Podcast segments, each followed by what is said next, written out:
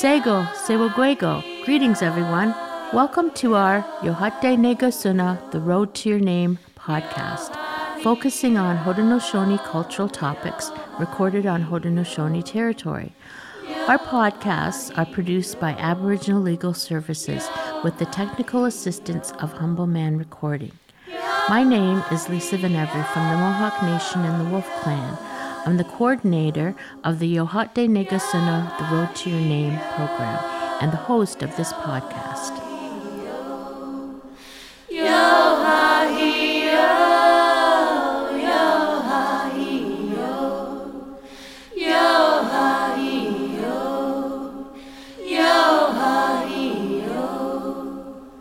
Welcome to the Yohate Negasuna The Road to Your Name podcast series. If you would like to learn more about our organization, Aboriginal Legal Services, and the programs and services we provide, please visit us at our website, www.aboriginallegal.ca. And if you feel inclined and would like to make a donation, you can click on the word donate located at the top of the homepage of our newly updated website. You can also visit us on Facebook at Aboriginal Legal Services, Toronto, Canada. This is the Yohate Negasuna The Road to Your Name podcast series.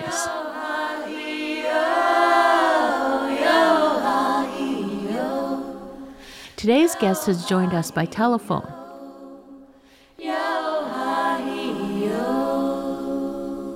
So, on today's podcast, we have a um, a guest who I'm very excited to talk with. It's criminal defense lawyer, as speaker, and author Marie Henein. So, welcome, Marie, to um, the Yohate Negasuna podcast. Thank you very much. Okay. Um, we're going to talk today with Marie about um, the justice system and um, get her take on various aspects of the justice system. Um, so, I the first question I guess I'd like to ask is, um, do you think Canadians get the justice they can afford? Uh, I think it's uh, true not only of uh, Canadians, I think that's true uh, across the board. It's true also in the United States to an extent. Mm-hmm. Um, there is a legal aid system that is in place uh, in certainly in Ontario, across Canada as well. Uh, that is not funded in the way that it needs to be funded to be providing uh, the optimal service to members of the public. I, I, can tell you that people that do legal aid work, including our office, um, are profoundly competent lawyers and, mm-hmm. and profoundly talented lawyers. Uh, mm-hmm. Uh, but there are limitations. I, I, think we know this from the fact that there are growing numbers of unrepresented individuals appearing in courts. Uh, and so there are many people that are receiving no representation at all uh, because uh, it is not it's not being funded. It's not yeah. being funded in a robust way at all. So, you know, the the question to me is not uh, are you getting the representation you can afford, but in fact having thousands and thousands of people who are getting no representation whatsoever. Mm-hmm. Now, what does what needs to be done? What's the solution to that? Well, one of the solutions is uh, certainly funding. Uh, mm-hmm. In Ontario, we've seen recently uh, funding being injected to other arms of the justice system. We, we see it being injected into policing, injected into uh, prosecution, but we don't see the same sort of financial injections at all on the uh, side which provides counsel to people who are charged with crimes. So mm-hmm. legal aid continues to be uh, chronically underfunded. And when you're chronically underfunded, what it means is you limit certificates, you limit hours, uh, you begin to increase the number of people who are walking into a courtroom and being asked to understand a, a system that, for most people, is entirely foreign. Yeah, for sure. Um, even the language used in the courtrooms, I've found, you know, um, people don't understand even the terminology used on a regular basis in a courtroom. It, Well, it, it's true. And I, I, think we have to begin to get our heads around the fact that it is a necessary, essential service. Mm-hmm. You would not ask someone to go to a doctor and diagnose themselves. You would not ask them to figure it out on their own. And the, the entire structure of the court and the language, you're, you're absolutely right, is uh, foreign to most. The process is completely incomprehensible to most. And um, it, it, it is you know, although there are moves to make it more understandable, to make it uh, user friendly, it is a, a complicated process to navigate. And it doesn't matter how user friendly you make it.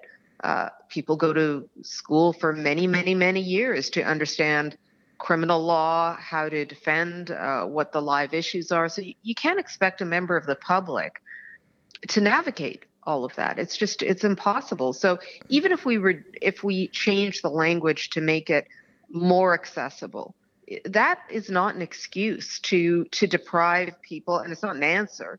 Uh, that is a basis to deprive uh, people, marginalized members of the community, with proper legal assistance. Yeah. And it's also um, such an adversarial process. And especially when you're talking about Indigenous people going through that system, yes. the, the process is so adversarial, which is, which is so foreign to them culturally. Yes. Yeah. Yes.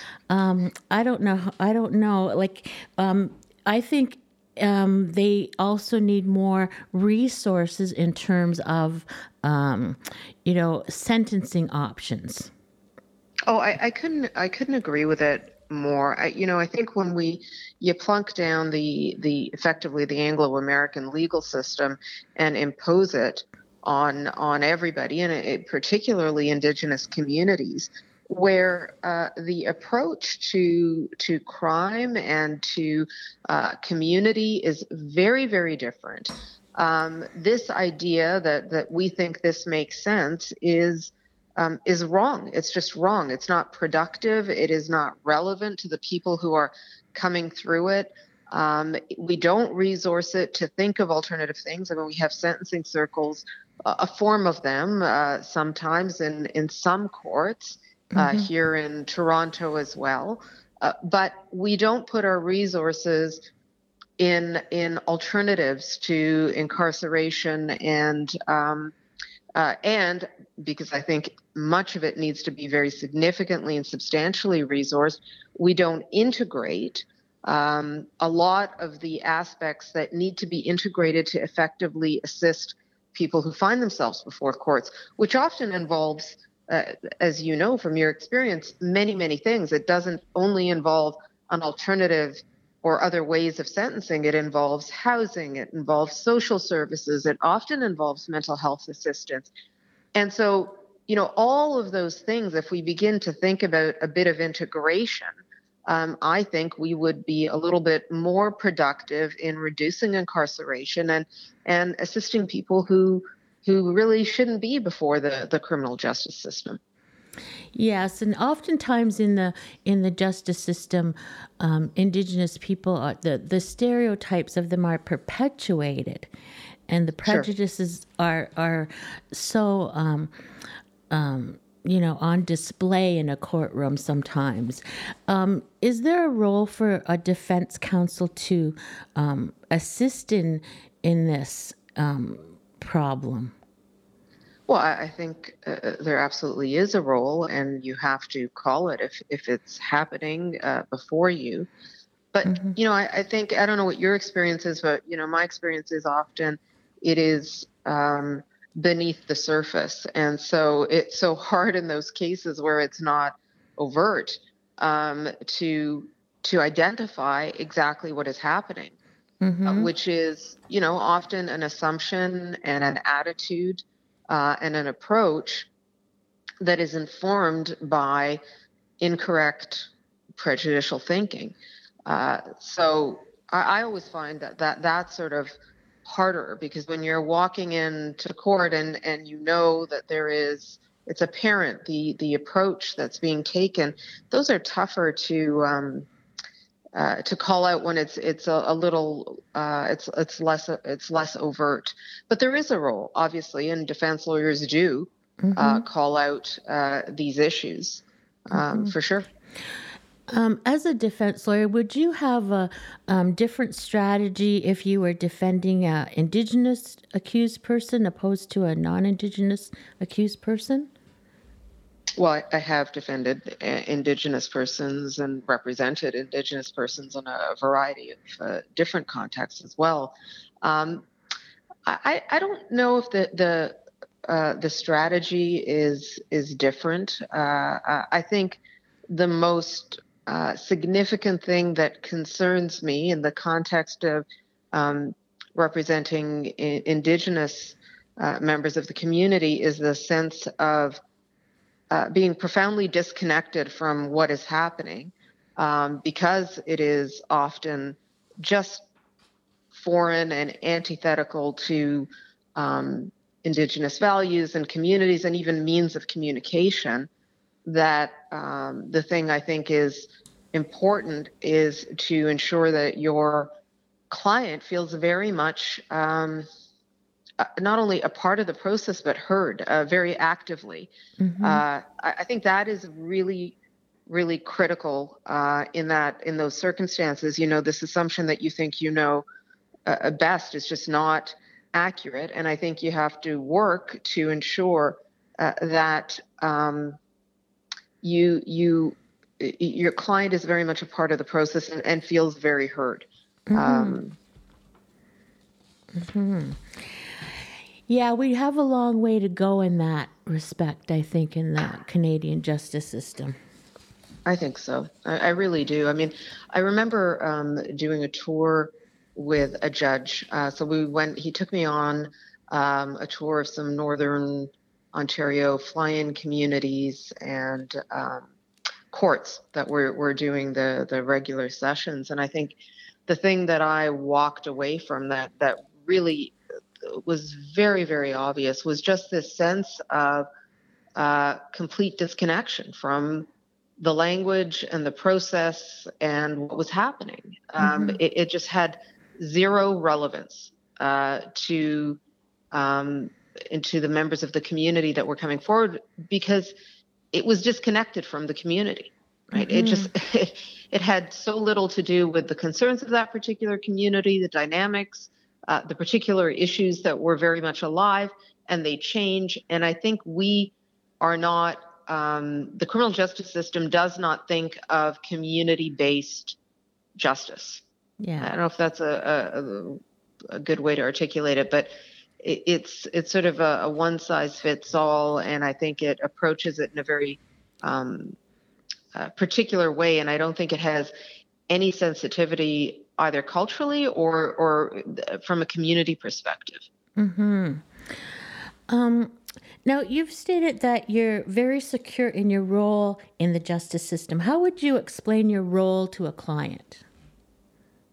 My role uh, is explained to a client by uh, first of all, explaining what the justice system is uh, and explaining to them that, you know, there are, there's a process we go through. You'll have an opportunity to be heard, and often you feel uh, quite silenced until that moment that uh, your your lawyer can begin to advance your case and speak on your behalf. Uh, I tell them the expectation is not a guaranteed anything, but the expectation is you'll have an objective and impartial judge and that you'll get your opportunity to advance your your best case. And in terms of my role my role is to uh, give my client uh, a realistic assessment of the pros and cons of their case to give them a, a professional assessment of what i think the defenses are uh, to give them a professional assessment of what i think will be successful and will not be successful.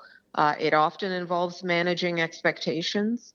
Um, so uh, you know that that is often the thing you explain to a client which is a how the process is going to go and b what your role is uh, mm-hmm. uh, you know mm-hmm. so um, so in the justice system there's there's these principles of truth seeking and fairness do you, but they're not always present are they well i think they're they're sometimes at odds mm-hmm. um, i think there's there is no question, and that that's sort of a struggle that the justice system has always had, uh, is that if you if we were only focused on truth seeking, for example, if that was our goal and our only goal, then you would say that all sorts of things, uh, no matter how offensive they are, if they get the truth out, would be uh, appropriate. I mean, when you think of discussions around um, using torture in the in the context of uh, terrorist investigations. We we saw that in the United States, and we saw it being sanctioned. Um, uh, the idea behind it was, well, if you're getting at the truth, it's fine. You know, so there are a number of things that, if we believe that the truth was the only goal of the justice system, uh, we would implement. But the concept of justice is broader than that. You know, part of a significant component of it, and that uh, finds its expression in uh, the uh, the right against self-incrimination. It finds itself in the presumption of innocence and the burden of proof. As we also believe that the state has enormous power and that that has to be exercised in a very fair way. Uh, so the criminal justice system also is focused on ideas that are designed to um, reflect at least what we believe are principles of fairness, which is why we don't allow police, for example, to abuse their authority without with impunity, or we try not to. We don't allow confessions that are unfairly obtained. We we don't allow evidence to come in, even though it may be truthful, uh, if it's obtained in the in breach of your constitutional rights. So I think what you see is that um, the legal system always struggles between these two things. The idea that uh, it is a it's got a truth seeking function but it also has a fairness function. And those aren't always necessarily um, consistent. Yeah. Mm-hmm. yeah. Uh, people have said you know the justice system has many flaws and that is true. Mm-hmm. yeah. It does. Um, uh, we've just seen a couple of cases recently in the states, and and I think we are as as a Canadian country influenced by the U.S. justice system, right? I think that's true. Um, because of the media, because of law and order yep. shows, because of all these things. How do you feel about televised court cases? You know, I, I, it's been a long uh, running debate certainly in Canada. Uh, we know that you have televised uh, uh, cases, hearings at the Supreme Court of Canada. So you can tune in and you can see what's happening. Um, you know, there are pros and cons to televising cases. You know, one is uh, sensationalizing it, uh, you know, impacting the, the behavior of uh, the judges or lawyers or, or witnesses you know, on the other hand, uh, the value obviously is it allows people to have a firsthand front row seat as to exactly what's happening in a courtroom. Uh, and there is, you know, there is some value to that. Uh, you have to also think of the privacy interests of the people involved. I don't think witnesses want necessarily, who didn't ask to be in the criminal process, to have their uh, faces televised. And I think accused also don't necessarily want their cases broadcast. So I, I don't know. I mean, I, I, I, think I'm of two minds. I, mm-hmm. I think uh, cases that are um, of national importance uh, are cases that should be accessible to the public, and and you see that as I said, because the Supreme Court of Canada deciding cases that uh, impact us all do televise their hearings, so you can watch those. Mm-hmm. I'm not. I'm not so sure that uh, we want to emulate the sort of sensationalism of uh, American justice. Yeah. Um, I mean, it's okay when it's over in an hour, right? yeah. Yeah, but when it takes a lot longer, you got to be patient. Yeah. Um, that's that's right. Um, now you've written your your book, Nothing But the Truth, mm-hmm. a memoir. Um, mm-hmm. How long did it take to write your book, and what was that experience like? It took about a year for me to write because I didn't quit my job. I mm-hmm. was doing it and continuing to to work as well. Um, and it was interesting to me. I, I think I when I started writing and and trying to uh, explain a little bit more of, of who I am, I found that I really couldn't do that without explaining the the people in my life that were important and my history. And I think uh, where I come from and the the people that I came from very much impacted uh, who I am and sort of explain a little bit more um, the various aspects of my my personality or my mm-hmm. my being. Well, you write in your book that you're used to being described as controversial or polarizing, which you declare you mm-hmm. are neither. Um, how mm-hmm. would you mm-hmm. describe your professional self? Uh, you mean what I think of myself personally as a professional? I think I'm I'm a professional. I'm tough. I value my my work. Mm-hmm. Um, you know, I think when you're talking about people describing you as uh, polarizing or controversial, considering they know nothing about you. Mm-hmm. Uh, what they know really are uh, the cases that you work on, and they know what your job is. And so, I think what really is being said is that uh, as a defense lawyer, uh, that job is um, not necessarily understandable to a number of people. That's what they find controversial because mm-hmm. the questions you're asked are really those questions, which is how can you do your job? How you how can you defend a person charged with X? How can you defend a person you know is guilty? It's the questions are always directed at how you can do your job. Mm-hmm. In other words, how can you be a defense lawyer? And you know that that's that's I think what people find um, innately controversial or polarizing. Mm-hmm. Yeah, and as you as you've explained in the book, you, have explained the the role of the defense attorney very mm-hmm. well, and and also the roles of the other judicial practitioners. Right. Yeah, right. we we sort of need all of those people. You do. You need that that constellation of um, of actors. And you know uh, part of this is understanding the role of the crown attorney the prosecution which is very significant and very different in this country than it is in the united states.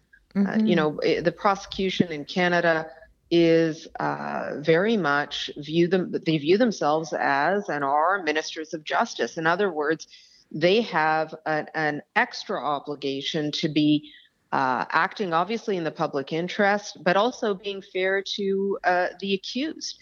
And so they they hold themselves to very high ethical standards, and we're actually very fortunate in this country that we have prosecutors uh, of such great caliber and who really really take that role to heart, and uh, courts hold them uh, accountable to that standard. And at the same time, we have an independent, unelected uh, judiciary. So don't, we don't have judges running on platforms that are designed to get them reelected.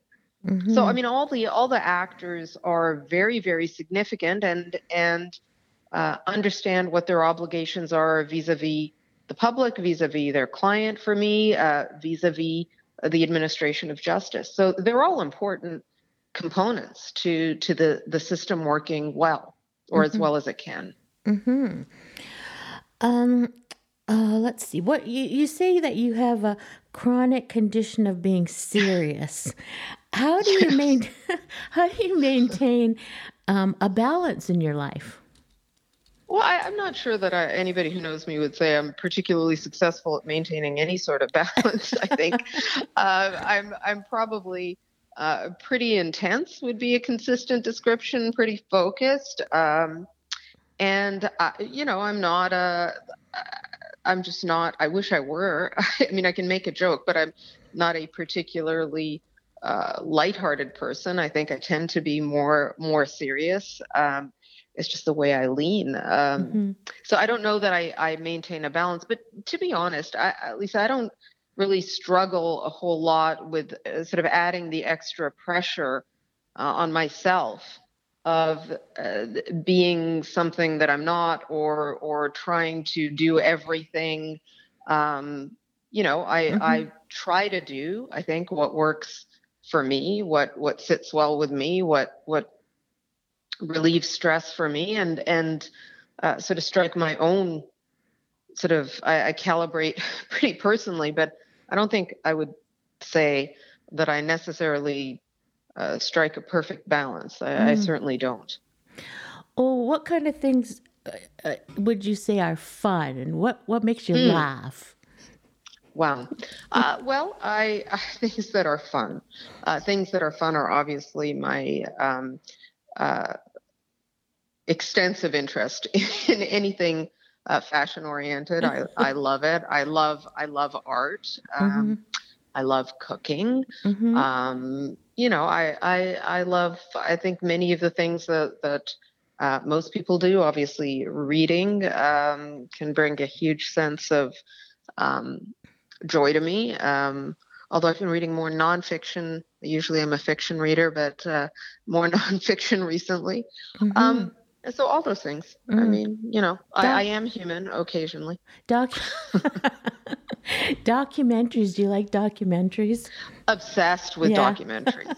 Obsessed with any. Yes, I mean uh, that has been a long-standing any documentary. I guess because it's a, a, a, an accessible two-hour dose of of uh, stuff you never knew about, but for yeah. the documentary. Oh yeah, yeah. for sure. Um, the only ones I can't watch are the ones on the Earth and like climate. really? You know, it's like a horror mm. story to me. Well, that well that is a horror story. Yeah. That is a horror story. Although I've I've watched a few of those as well. Yeah. Now, what about um, women in the um, profession of law? We don't have we don't mm-hmm. have enough. Like, how can we remedy this? Well, that, you know, I think uh, law societies have really been uh, struggling with that question of how, how it is that we have, for example, uh, 50% of uh, women uh, in law schools, sometimes even more. And then by the time you get out to uh, year seven, eight, nine, and 10, and even beyond that, um, women are leaving in droves.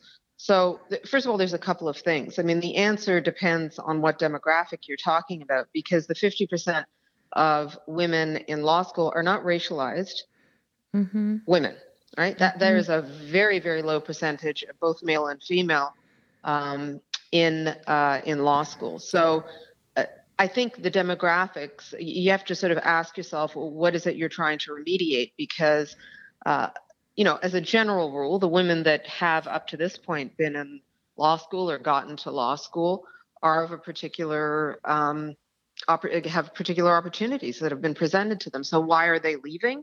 I, I think they leave because the uh, profession can be profoundly frustrating and limiting because uh, there are all sorts of um, roadblocks that are thrown up, particularly as you get more senior that relate to your ability to bring in business, your ability to connect and network, all the sorts of things you know women are being asked to do in an environment which has only uh, created those sorts of networking opportunities and business generating opportunities uh, for men. So it becomes very, very difficult, and women do get very disheartened by the inability to access uh, a, a, seat at that at that table. I think they're also uh, frustrated because, uh, you know, so many different obligations are being placed on them, and this notion that you have to have a perfect work-life balance, and you've either got to be a, a bad mother or a bad lawyer. You got to pick which it's going to be. Imposes this this dichotomy that is impossible for for most women to to meet and it gets overwhelming and frustrating because you're given an either or proposition. And i think we do a really lousy job of promoting women of elevating women of giving women access to and runway to to demonstrate their their skill and their talent. So i mean i think that's that's something that the the, the profession can adjust. But we have a, a you know a fundamental problem as well that we don't have uh, women from minorities being represented, you know, in any numbers of any any note whatsoever. And so you mm-hmm. got to ask yourself, why is it that law schools, because there the problem is law schools don't seem to be drawing that demographic. We have to think about how we can actively recruit uh, to ensure that you're getting uh, women and you're getting a population of professionals that are, I think, representative of, of the community. Mm-hmm. Um, so that's a different, I think that's a different question and a different solution. So, uh, the, you know, there are, there are many, many um, issues that probably need to be addressed. Mm-hmm. Well, here's a, here's the final question. If you hadn't chosen law, what would you be doing today? Mm, I think I would have been, I was very um, interested in uh, medicine. Mm-hmm. Uh, that's a possibility. Uh, very interested in architecture, which is the other possibility. I think uh, those two things would be very much uh, on the table for me personally. Mm-hmm. Do you see yourself in law um, a number of more years? Well, now that is a critical question. Mm-hmm. Uh, I, am not sure that I do. Um, I'm not sure that I do. I think uh, at some point I, I, would like to do something different. I think the the world is the big one, and I think our our skill set that we we develop in law uh, is translatable to a lot of different areas. So I'm not sure that uh, uh I'm necessarily going to uh, to die in a courtroom. oh, what a thought. yeah, yeah. um, uh, I was just wondering, have you have you been doing zooms into court a lot? Yeah, we've had. Yeah, we have actually. We've done a lot of. Um, we've done a lot of Zoom trials and hearings here in our in our office. So, and I have personally done uh, quite a few. And you know, I think on one hand, I don't know how how you found it. I I found it um, you know, sometimes incredibly convenient, but it is really depersonalized. Uh, that that's the what do you think? Oh yes, for sure. We've done Zoom circles, and and it's nowhere near um, being there in person. You know. Yeah, you lose the human factor, yeah. which is sort of the whole point of the justice system. Yeah, for sure, and and also, you know, you you have that energy that you can't see, but you can true. feel. Yeah. It's true. That's very true. So, do you have any yeah. final thoughts you'd like to leave the listeners with, Marie? Um, you know, I, I just I think that um, as it relates to uh, the justice system and Indigenous um, community, I think we need to do a lot more than Gladue reports, mm-hmm. um, and I think we need to uh, really, really uh, face the over incarceration. You know, the government gets report after report after report. Uh, they all say the same thing, and uh, we cannot seem to get the motivation and the impetus to reverse course on that. And I, I think that um, is a central issue that has to be resolved uh, in in Canada's justice system. It's just not. Uh, it's not uh, sustainable. It's not fair, and it's uh, it's inhumane. Uh, so I think we've got to do better. And I agree, we have to do better. The justice system needs to um, step it up a bit. Uh, yes, a lot on this issue, a lot, and the government and in the particular, government. Mm-hmm. Uh, that has all of the uh, resources at their disposal and knows of the problem, has to step it up. It, it really is time. Hmm. Well, I want to say thank you, Yahweh. I know you put some a lot of your well, not a lot, but some mm-hmm. of your mm-hmm. language in your um, mm-hmm. in your book, and I really appreciated that as I was reading it because um, as a Mohawk woman um, and trying to take language um, as much as I can and reclaim it, I appreciate it when others use their um, traditional language. Thank you. In whatever format. Um, I want to say Yahweh, thank you to Marie Henein. She's been our guest today on the Yohatde Negasuna Road to Your Name podcast.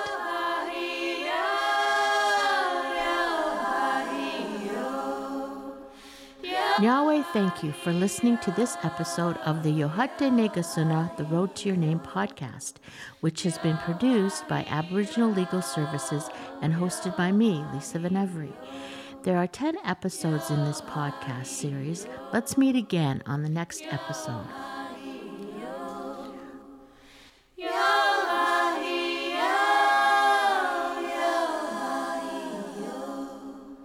This has been the Yohatde Negasuna, The Road to Your Name podcast series.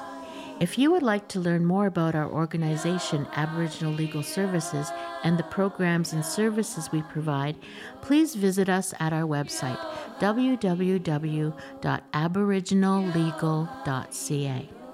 And if you feel inclined and would like to make a donation, you can click on the word donate located at the top of the homepage of our newly updated website. You can also visit us on Facebook at Aboriginal Legal Services, Toronto, Canada. This has been the Yohatde Negasuna, The Road to Your Name podcast series.